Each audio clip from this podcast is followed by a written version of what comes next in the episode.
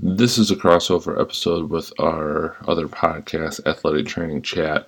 And while this conversation is focused on the dichotomy in athletic training, I really do believe that it applies to everything really in the health, fitness, and performance world. And some of these concepts can easily be applied uh, with a crossover. So, something to take into consideration, think about definitely a book worth checking out if you haven't read anything by Jocko Willink, uh, that is something definitely to look at. It will challenge you to think about the different ways you want to approach leadership and ownership and how you go about that. So, without further ado, please enjoy this episode.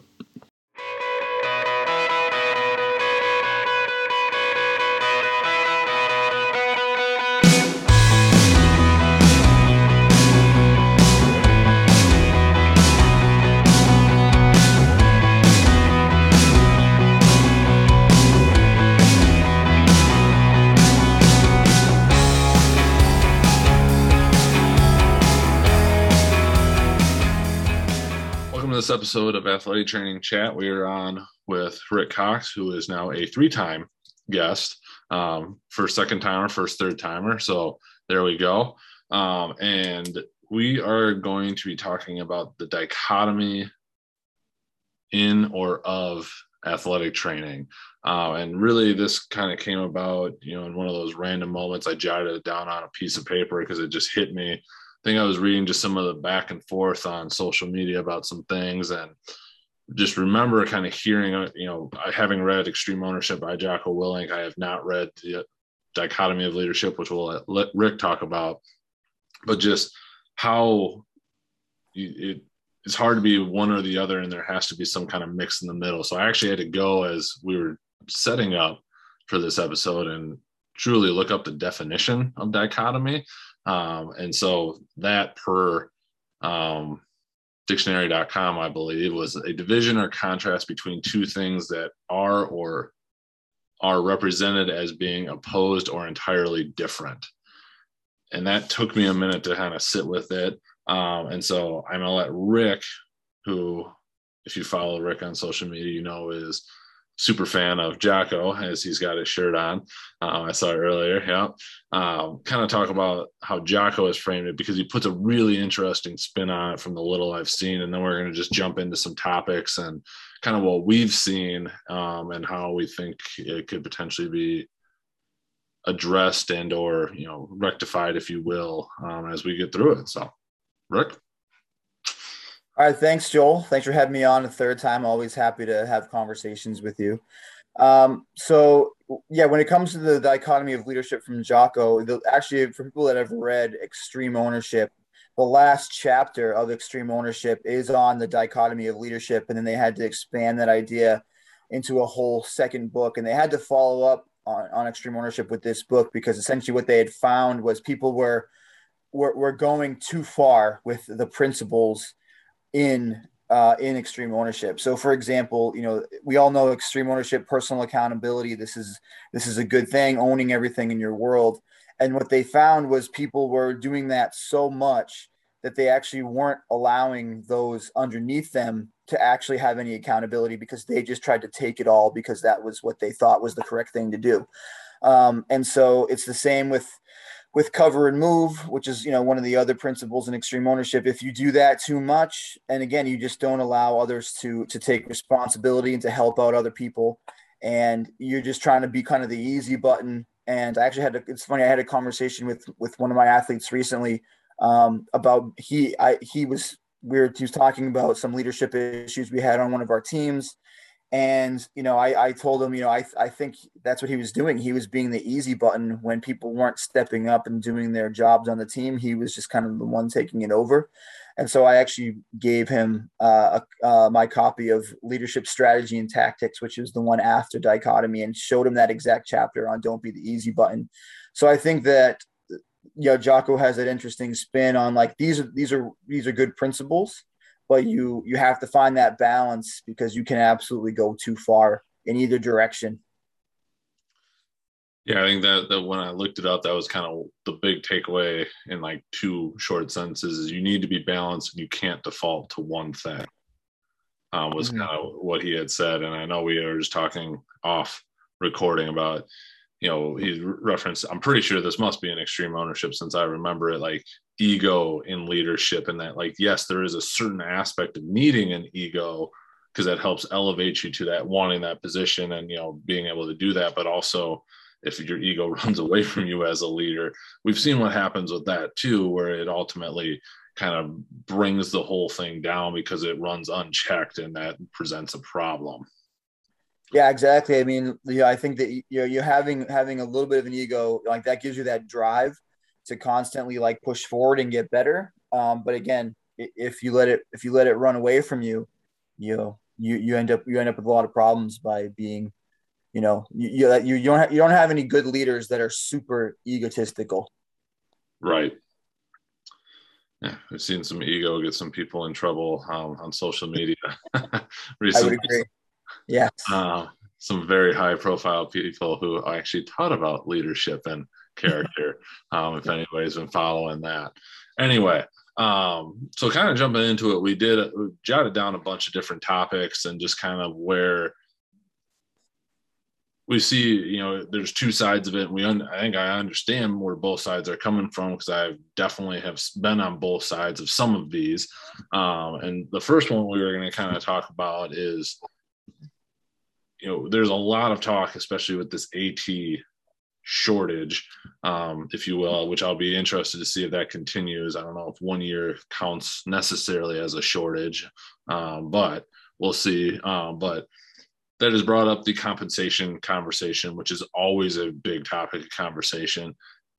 But at the same time, a lot of conversation about embracing the grind and having worked in a great situation in division three athletics where yes there was busy times but we were extremely well staffed when i was there I, I, know what it's like, but don't know what it is like for everybody, obviously, especially the secondary school ATs where there is just one of you um, in most instances. And I still don't know how you all do it, but I respect the heck out of you for doing it because I don't think I could. But to me, those two things are so intertwined, but also so separate. And it's really hard to say both and be like hard on both of them, like hard lined on both of them. Right. And I mean, obviously, I think we both agree that I think that, uh, you know, salary is an issue in the profession. Um, but also, you know, we all, we, we kind of are our own worst enemy at times because we, you know, we, we, we do embrace that grind culture. And I think a lot of that comes from, you know, so maybe some of the uh, more old school athletic trainers that kind of came up, and you know, you're you have to you have to get that. You have to work your your butt off as a student, and you have to be there all the time, and then you get your internship, and you're there 70, 80, 90 hours a week for you know ten thousand dollars a year, and then you just you know, I think hope like the idea a lot of times is you know you you you do that work to get yourself in a position where you don't have to work that much work as many hours because you're in a better position. And then it's sort of like ingrained in the profession that we are there all the time. You know our athletes need us a hundred we need they need us 24 hours a day seven days a week. And if we take a day off or god forbid we're not there when something happens you know that you know that we that makes us feel guilty and this is just something I mean, i'm hoping that a lot of young professionals are are recognizing that this is not the appropriate way to do it because it, it, at a certain point like burnout is it's so easy to get burned out if you're if you're just working crazy hours all the time for especially for you know $30,000 a year. Right. Yeah i think that was one again we were kind of talking off air which we try tend to do a lot which is not great when we're trying to record the episode here but um it's really important you know when you're looking at this i think you know a lot of things around value get shown out there you know and what defines value? Is it hours worked? Is it just being there? Is it coverage versus care? And that the two different models there and what value provided is it the amount of treatments and evals and all these different things. And there's a lot of metrics that could go into it. But I think you know while it's important to definitely track all that and have a plan on how you want to implement that, you have to make sure that you're getting that support from above. That that's going to definitely impact your bottom line or however that goes because what i think i've even found in my career is you keep raising that bar and setting that standard and that just becomes the new expectation and unless the compensation or whatever it may be comes along with that you're in essence just setting a new bar that they are going to expect from you. And you did it in essence for free because you didn't, you didn't get a pay raise for it.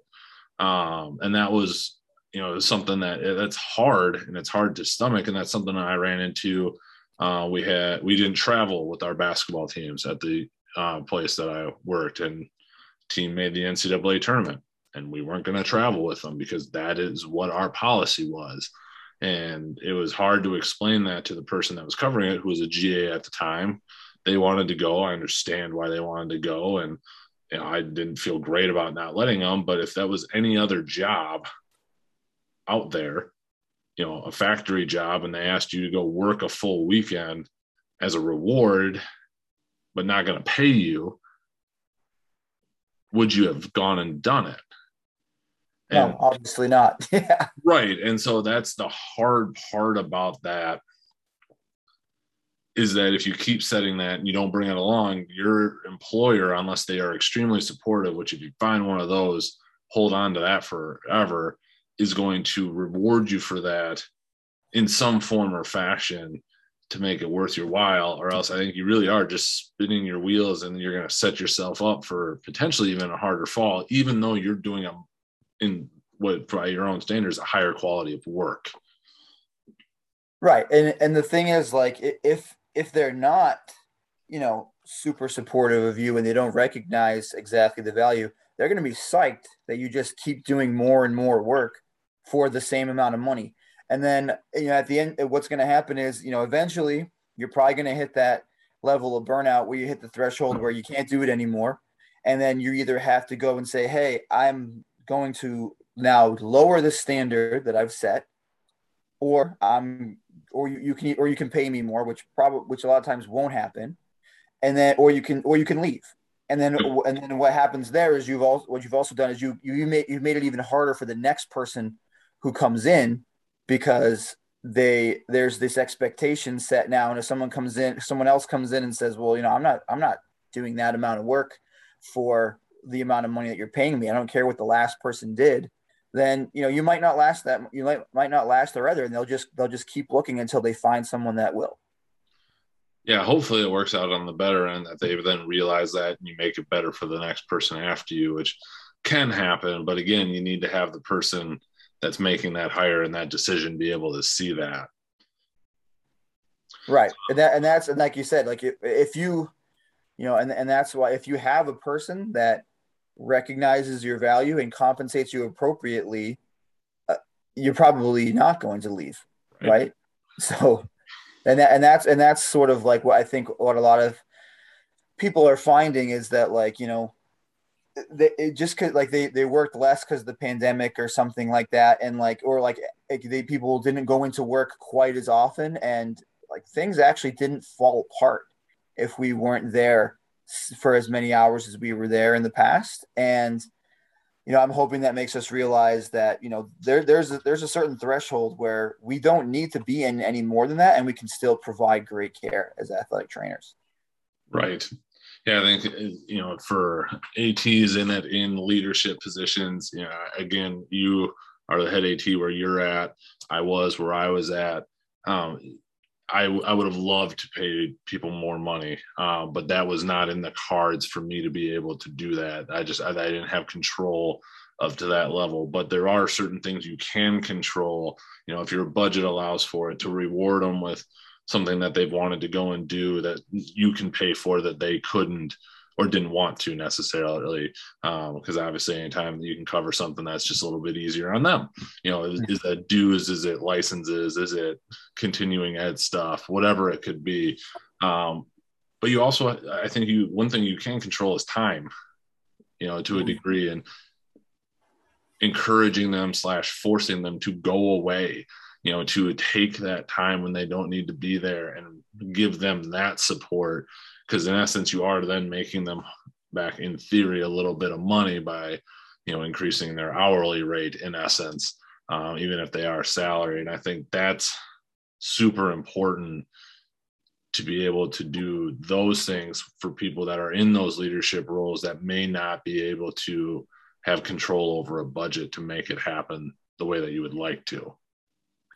Yeah, I mean, I agree. I mean, I think that's sort of maybe one of the one. Well, that's one something I really try and do is, you know, uh, uh, if it's if we don't need someone, if we don't have something going on, I don't expect someone one of someone on on our athletic training staff to just be there in case we have walk-ins. We don't we don't do that.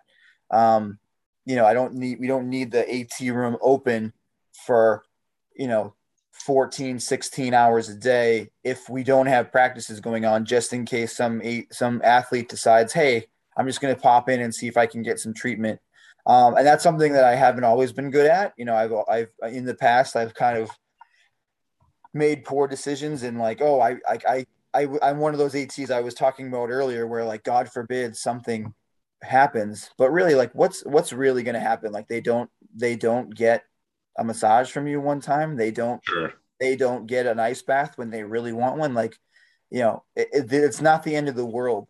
And so that's why while I, I we actually have gone up in salary a little bit over over my four my it's my fourth year now. Um, and then we you know we obviously have we went through a staffing change with the other two members of the staff, and we were able to get a little bit more money for the people that we brought in. But at the same time, it's not you know they're not making six figures so right. i try and do my absolute best to do exactly what you said and increase their hourly wage in a way by letting them go home when they can't when when they don't need to be there if one of those opens up and it's making anywhere near six figures you call me yeah. come come work in boston there you go my wife works remote, so really it's wherever she wants to end up. But um, obviously, we don't necessarily have that. Um, mm-hmm. Kind of talking into another point, and this is a, that we had that I think ties really nicely into this uh, is you know providing a service, but not being a servant. And I think that's something. Excuse me. Um, that is so important to remember and uh, we were athletic training services where I work. That's what they had initially kind of tabbed it as when there was a change when my position got created there.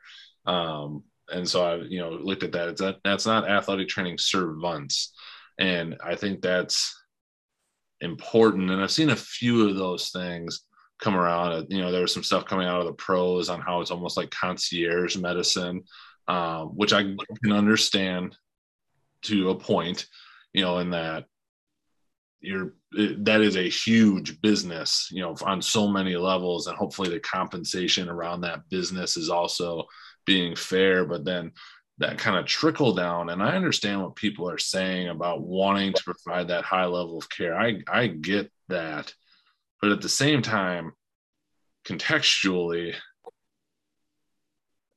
I don't know that I get it in, in right. a lot of instances. Like it's just to your point, like how many bad things truly happen, or if somebody's dealing with a cold that you do they need to text you at nine o'clock at night to ask about it or talk about getting with the t- in with the physician the next day or whatever it, the scenario may be and understanding like any other service industry like when you call the cable guy what do they tell you they're going to be there between 12 and 4 and you have or if you, if you, want, if you want them to come out in off hours, that's costing you a pretty penny. Right. And so you're adjusting to them. And I don't think it is a bad thing that we adjust for the patients that we care for, but it has to have some boundary to it or else mm. it just never ends. Because what happens, as we've talked about, you know, if your life circumstances change, you know, when I took my job, I was 27 and single. Yeah. Didn't have a lot going on other than a dog, and he slept 20 of the 24 hours a day. Um, now, if I would have been doing it, I'm married with a 15 month old. Like, I don't yeah. have that ability anymore. So, right. And then, you know, talking about that, that concierge medicine, you know, you, you say like hopefully there's a good compensation. I think for like you look at the NFL, from what I've seen, and maybe I'm off base, if you're the director of sports medicine, you get compensated very well. If you are a first year assistant who still has to provide that concierge service, I don't think you're getting concierge medicine money from that. Sure. And sure. I also look at it as like, it, it, I, I also want to provide a high level of care. If I don't answer the phone with my, if my athlete tries to call me at 2 a.m. because you know, whatever they they were got drunk and fell and have to go to the ER. Like, am I providing a lower level of care because I don't want to answer the phone at 2 a.m.? I don't think I am. I that's such a hard thing to let go because you said, you know, again, this athletic trainer guilt in quotes, but there's a lot of good medical practitioners out there in our field and otherwise that it isn't concierge and yet people come running to them to get stuff done. And i, I think that's it's just a mindset of you provide that service and it's okay for you to set your hours that you are providing that service. And i think being you know flexible and you know working with co you know schedules absolutely um but man do you have to be able to set it because I think that shows more of your value that you know this your time is valuable. Mm-hmm. You're really good at your job. It is, and it should be. Right, and that's why I like whenever I see like someone like you know they they you know they put on social media about how they they did set those boundaries and like I let my coaches know this is when I'm here and they actually stick to that. I'm I'm super psyched for them. Absolutely. Because yeah, you know, because the other side of that dichotomy is uh, you know we've got a lot of ATs who because they have that guilt or just because that it's what's expected of them they you know they have to kind of bend over backwards for their coaches and for their athletes and i think the problem is we even see people uh, who are in leadership positions who put out that they they again they love the grind and like it's football season so it's football preseason and and this is what we love to do and it's like do we really love to work 100 hours a week because I don't. Especially, especially like I'm not, I'm not getting overtime for that. And some people do, and I don't hold that against them, and that's great for you. I just, I personally believe I can do a really high level of care and not be there after football meetings to hand out ice to people. Mm-hmm. Which I had a coach that was interviewing one time ask, and it's just like, no, I'm not staying four hours later than I need to to wait for you guys to get done with meetings or come back. You know, for me, it was only a 15 minute drive and pretty much any time of the day.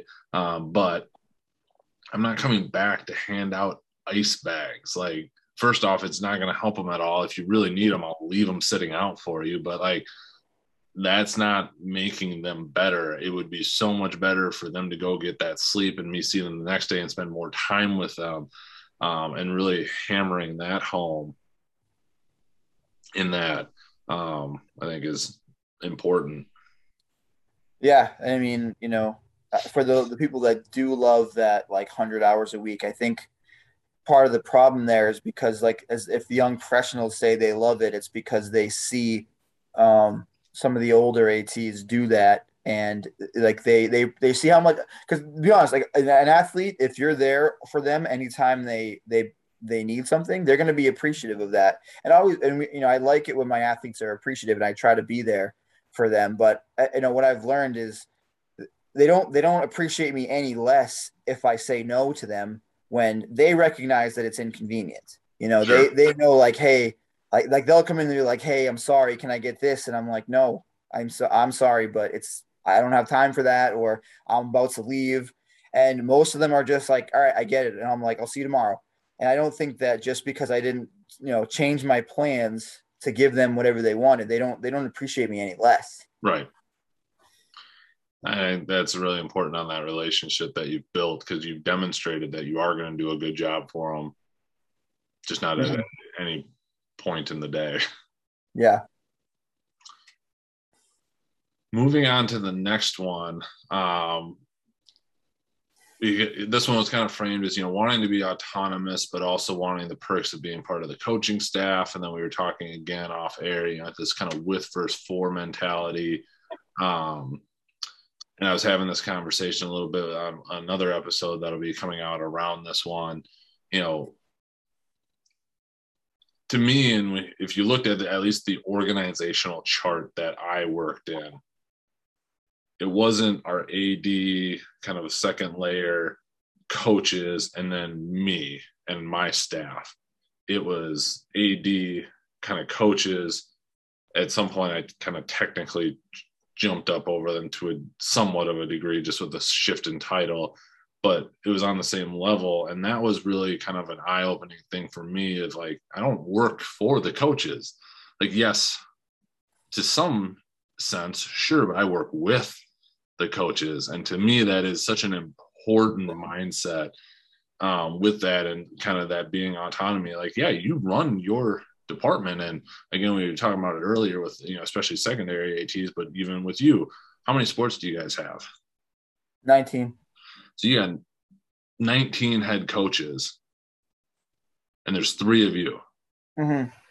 How is there ever any ability for this like the thought process of that the same level of time and commitment can be put in by three people to match 19 you know right. that's even worse in in some places and definitely i got to imagine in a lot of the high school settings like that you're one person trying to somehow cover 20 plus sports and make it seem like you are fully as committed as everybody on that sport. Mm-hmm. And that's quite frankly impossible. um, and so I think having the ability to separate yourself that, you know, if the coach has a question, you don't have to go to them. They can come to you. Like there mm-hmm. should be that mutual respect. And I think that's hard because you get these coaches that have been doing this forever. How many ATs have necessarily been in their role or their place late in their career where that relationship could almost shift and that was one uh, it was a d3 local localish d3 school that the head at had been there for so long and seen turnover of almost every sport and so he would ultimately go into new coach's office introduce himself and basically say you know i'm so and so and since I'm probably going to be here longer than you are, here's how we do things. Right. And just what a powerful mentality to have. And you don't have to be a jerk about it, but like what right. a powerful mentality to have that you aren't bending and molding to them because you are also a professional in the medical field providing this service and being being good with that. Like, right. And you know, and I think as as ATs, we definitely want the autonomy, and we want we want you know we want we when we make a medical decision, you know that's kind of that's kind of the decision that gets made. And I, I'm not opposed to working with coaches when it when it makes sense. Not at all. Um, you know, if like you know if I have if I have a guy that I'm or or, or a female athlete that I'm planning on is I'm holding out for something and I go to the coach and they say, well, what if we do this? And if it makes sense, then I'm absolutely willing to change my mind. But, you know, at the end of the day, if I say, no, that this, this is the decision that gets made, you know, I don't, that that's the decision that gets made. And, and I think as ATs, we, we obviously, we all want that autonomy. We don't want to be um, beholden to our, to any of our coaches. Well, I think, you know, at the same time, like I'll see on social media people complain that oh like all the coaches got this piece of gear and they didn't even my coach didn't even think about me and like i i appreciate getting i love getting gear like and just as much as anybody else but you're not part of their staff so they don't have to spend money on you. And while it's nice when they think about you and they they do spend some of their budget and give you a t-shirt or a jacket or whatever and that happens to me you can't really get mad when they don't because you're not part of the football staff. You are not part of the soccer staff. You're part of the athletic training staff. So and, and so while you can, you can't sit there and be like well i want to be my own staff and then get mad when you don't get the perks of being a member of another staff. Yeah, I thought about that one time too. I was like, I've never handed out like an AT polo to a coach ever. Never. Now, mainly because when their sport is buying it for an AT, it's buying a extra polo. If we were going to go and do it, we're buying 20. Uh, so the right. pricing difference is slightly skewed there. But I've kind of thought about that too. You know, you, you got to look at it. You're, you're your own department. You're your own team um, that is providing this service. And yeah, I think just that was such a light bulb moment for me uh, that I would call coaches out on it when they would say, "Oh, my AT, mm, they're not your AT. They work mm-hmm. with you, but they you don't own you don't own them because they do not work for you." So when they would call and say, "You know, I need you to come to my office to talk," I would look at the AT and be like, "They can also come over here." Mm-hmm. And you can like you don't always have to chase them down if they need something. Right. And I've I've had that same situation where I've had you know coaches in the past like you know when interviewing or whatever like they'll say like oh i, I look at the at as a member of my staff mm-hmm. well I, I appreciate the sentiment because yes. i think it comes from i think a lot most of the time it comes from a place of they're appreciative to have us. Right. And but uh, you know you have to kind of check them and say okay well that's nice that you think that but i just want you to know that we are we are not part of your staff. And you know, again, not trying to be a jerk, and maybe they'll take offense to it, even though they because they didn't mean anything by it. But I do think you have to set that boundary again and say, look, like I work with you, I work with your student athletes, but right. I don't work for you. Yeah, so I think all three of those tie in so importantly together, and it's just two very broad things and if you if you go one way or the other you, you really it's hard to find a way to have both um, you, you gotta kind of you know pick the one but then find the balance of when those things occur as we is kind of the whole point of this discussion so yeah uh the last one that we are kind of combining into two you know th- there is a lot um desire for change to happen in the profession. There's it'll be really interesting how everything kind of unfolds over the next few years. I'm excited for some of the things I've been hearing. Um, we'll have another episode coming out um, talking about the Career Advancement Committee um, that has been in, put into the NATA, which the sounds of it is a phenomenal thing. Um, but some of the ones calling for change, and a lot of people are also are maybe supporting the ones that maybe don't want to see the change, or at least you know not saying anything against them. And it's this isn't meant to be like a fire starting kind of conversation. Uh. But again, you got to find where you, where you land on these things because it's really hard to have both. yeah,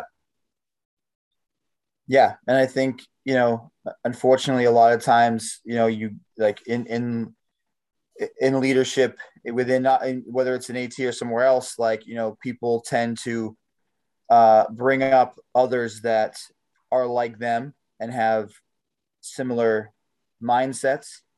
Um, and so, you know, one thing we obviously we talk about is we want to increase diversity within the profession, um, and yet you know, sometimes we do things that what the way I look at it is diametrically opposed to doing that. Like I like personally, and I've heard other people talk about this on other podcasts, like the, the change to the masters only, I think is is only going to be a detriment to that increase in diversity because, you know, oftentimes, you know, people from lower socioeconomic backgrounds who may be able to diversify the profession you know they can't go to grad school. Right. And it's so so you're essentially placing them and I, I understand like wanting a master's degree. Um you know wanting higher education for the members of our profession but you know i think that that can cause more headaches that we didn't necessarily maybe we didn't necessarily consider when that decision was made. I, I totally agree with you on that one. Um, I, it's such a huge and almost like grand experiment. And I remember having these conversations about it that we were oversaturated with ATs and that this would be potentially a way to kind of bring it back. And I don't know if it just happened that quickly or if this is like we kind of talked about earlier, if this is just a little blip. But yes, I, I can see how that could potentially be a really big detriment to the overall growth of diversity within the profession. Yeah, I mean, and I remember I was listening to an, a different podcast that they had on the di- director of a of a uh, a pro of a athletic training education program, and he was he was opposed to it himself, being in the position where you know he's oversees that department at a college, and he had he had a lot of good points, and you know that was one of his main ones was like it's he doesn't he doesn't see it providing the benefits that people think it's going to provide. And it's only going to uh, provide these barriers for people who otherwise would like to go get a degree and become an athletic trainer. Sure. Um anything else on kind of that topic about advancement but maybe unwilling to step in where stepping in may be needed? I mean, I just, I mean, I think we do have some some amazing advocates out there. Um, you know, and I've I have some conversations with them with them regularly, and I think they're working really hard uh, to try and um, you know just just bring light to issues and, and and point out you know inconsistencies in the things that that we do as a profession or the things that we that we believe. And they're oftentimes met with resistance because you know people want to maintain that status quo because it might it might benefit them or it might be it might be hard for them to discuss um, whether it's you know racial injustice or you know lgbtq issues um, and bringing that up and making that a priority.